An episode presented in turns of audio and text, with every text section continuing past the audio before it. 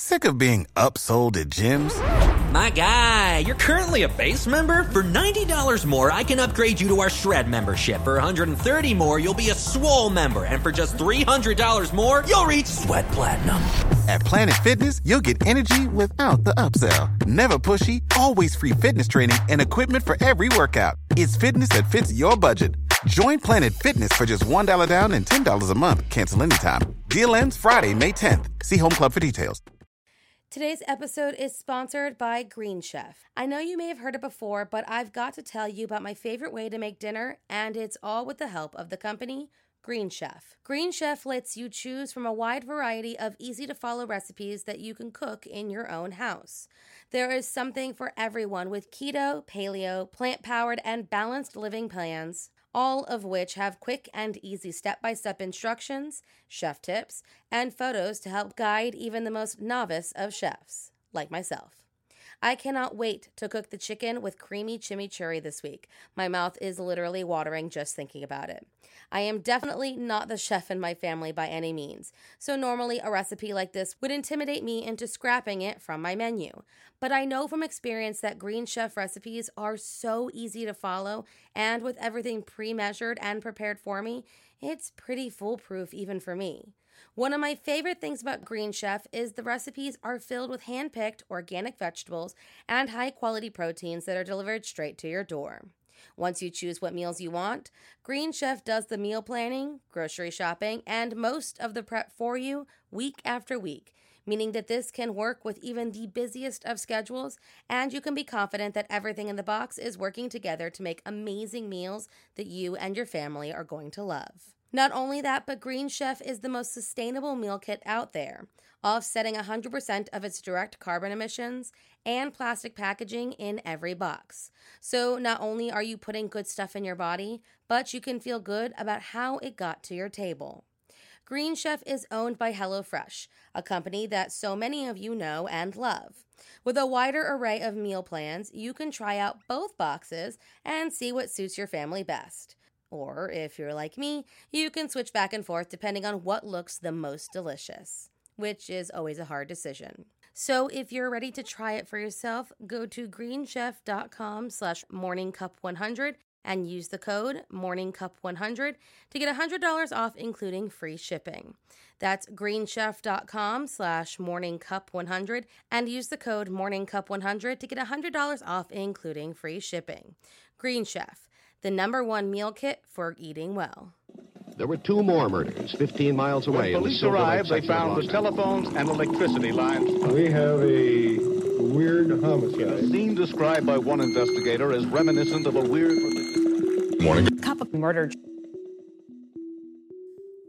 Religious leaders are held to the highest form of trust, at least most of them.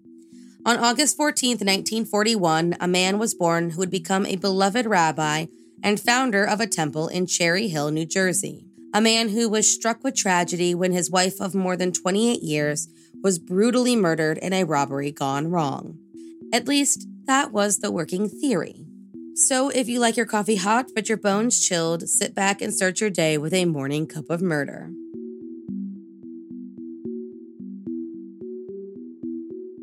Fred Neulander, born August 14, 1941, founded the Congregation M'kor Shalom Reform Temple in Cherry Hill in the summer of 1974, after being an assistant rabbi at a nearby temple for quite some time. He was a well liked man, one who many enjoyed hearing speak at their services. And with a wife, Carol Neulander, by his side for the last 28 years, he seemed to have everything going for him when in 1994, things came crashing to a sudden halt. On the evening of Tuesday, November 1st, 1994, 52 year old Carol Neulander opened the door to her home to let two men come inside who claimed to know her husband, Fred. Not a big stretch. He was a well known man, and she likely figured that they were new members of the synagogue. So she led them into the home with her guard totally down. That's when one of the men hit her from behind with a pipe smashing her skull as she fell to her knees, crying out why to her unknown attackers. The men then continued bashing her head in until they were certain she was dead. Rabbi Fred came home from the synagogue at around 9:20 p.m. to find his wife lying in a pool of her own blood. He frantically called 911 and, through his tears, continually asked the dispatcher what he should do and if he should touch her body. Police and EMTs arrived two minutes later as the Neulander's son, Matthew, who was an EMT on duty when the call came in that they needed to dispatch to his family home, stood outside with his father while they watched everyone descend upon their home and upon Carol. But pretty early on, Fred's actions started to spark some concern. Despite being married to this woman for almost 30 years, Fred didn't try to help his wife as she lay on the floor of their home.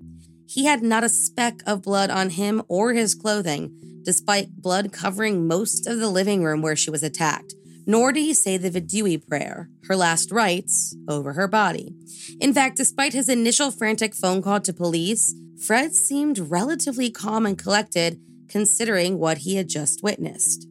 For many, his lack of emotion was the first major clue that something was amiss. The attack, though brutal, seemed to have no clear motive. The obvious assumption of robbery was made upon first glance especially since Carol had been taking home the day's receipts from the Classic Cake Co., the bakery she founded and sold several years before her death, but was still working as a wholesale manager for. The outlet had been robbed about a month before her attack, leading many to wonder if the bakery was somehow tied to her murder. But when police noticed that there was no sign of forced entry, it seemed likely that either Carol knew her attackers or they talked their way inside of the house somehow. These small inconsistencies set off what would become an eight year investigation into not just Carol and her murderers, but into the rabbi himself. At first, things started out slow.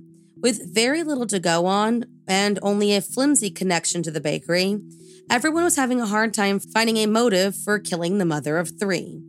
But then police got a major lead when they found out that Fred, who insisted Carol was the love of his life, had been carrying on a two year affair with a woman named Elaine Soncini, a radio personality in Philadelphia. The pair met when Elaine's Jewish husband, Ken Garland, lay dying in the hospital, and the good rabbi came to visit and later officiate his funeral.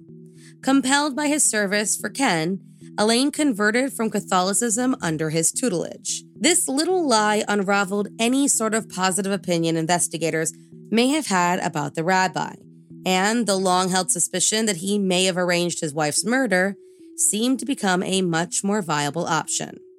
They surmised that, fearing Elaine was losing patience with him and fearful of what a public divorce may destroy his reputation and his life's work, Fred hired someone or someones to come take care of Carol for him. Elaine herself, who initially lied about the affair until she was told that Fred had other mistresses, would later testify that when she insisted he leave his wife for her, he would complain that a divorce from his popular and beloved wife would compromise his credibility within the temple. He was arrested in 1998 and indicted for Carol's murder, based almost entirely on circumstantial evidence. To say the public was shocked to find out that one of New Jersey's noted religious leaders was not only a philanderer, but possibly a cold hearted killer, would be a major understatement.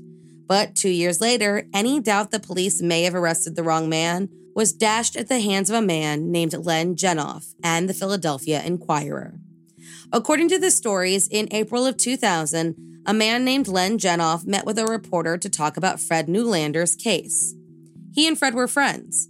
In fact, when Len's life seemed to go off the rails a bit, it was his friendship with the rabbi that seemed to put him back on track, even officiating Len's wedding in the very room where Carol would eventually lose her life. But something was divulged during their interview that the reporter knew needed to be told, not just to the public, but to the police, and Len was persuaded by the Inquirer to tell officials what he knew about the crime. He agreed and told investigators that he and a roommate turned accomplice, Paul Daniels, both congregates of Fred's synagogue, were paid $18,000 by Fred Neulander to kill Carol and make it look like a botched robbery. Unfortunately, while this seemed like the home run that prosecutors needed to keep Fred behind bars, Len was widely known throughout the Cherry Hill area as a major storyteller. According to the testimony, Len claimed to be former CIA, FBI, a comrade in arms of President Reagan, a member of the Israeli intelligence service, a player in the Iran Contra affair, a former police officer, and a three time attempted assassin of Fidel Castro. Despite his ability to spin a tall tale, police believed his testimony about the murder of Carol Neulander and immediately amended Fred's charges to reflect his serious involvement in the case. At the trial, which was broadcast live on Court TV, not only did Elaine come forward and give her testimony, which included Fred's pillow talk, in which he said he dreamed of finding Carol dead so the two of them could finally be together, but so did Len, who gave his full cooperation and details into what happened the night Carol was killed.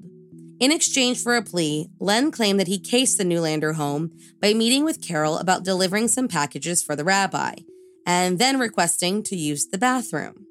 This strange action earned him the moniker Bathroom Man, and when he and Paul Daniels returned a few weeks later, again on the promise of delivering packages, Carol, on the phone with her daughter, said that the bathroom man was back.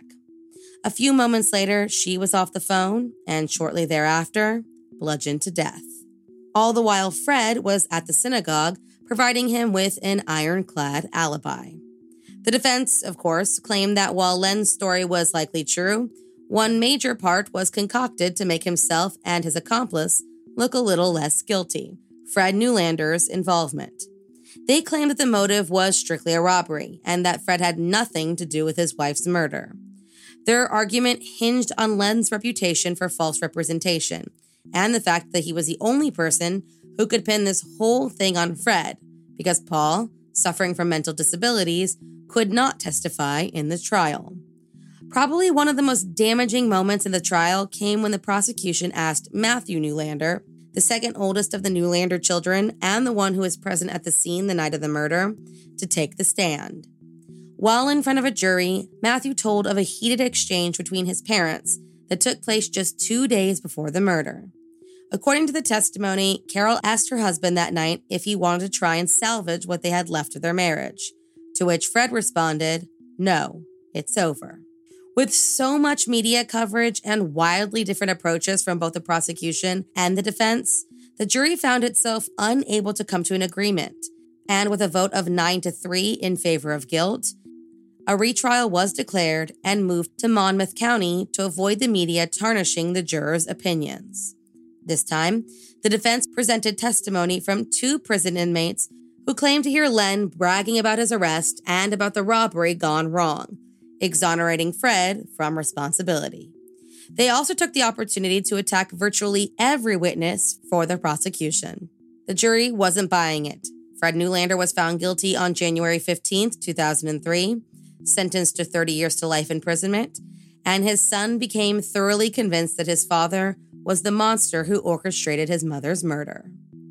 In the aftermath of his trial, Fred Neulander gave an interview to Barbara Walters and said, you have no idea how much rage I have. and referred to the great sadness he felt that two of his three children testified against him. He will be eligible for parole in 2030 when he is 88 years old. Thank you for joining me in my morning cup of murder. Please join me again tomorrow to hear what terrible thing happened on August 15th. Don't forget to rate and subscribe and let me know how you like it. If you want to help support the podcast, there's always Patreon or just sharing it with your true crime obsessed friends. And remember, stay safe. This Mother's Day, treat mom to healthy, glowing skin with Osea's limited edition skincare sets. Osea has been making clean, seaweed infused products for nearly 30 years. Their advanced eye care duo brightens and firms skin around your eyes, while the Golden Glow Body Trio nourishes and smooths skin all over. They both come in giftable boxes with savings up to $46 and free shipping for a limited time. Go to OSEAMalibu.com and use code MOM for 10% off your first order site wide.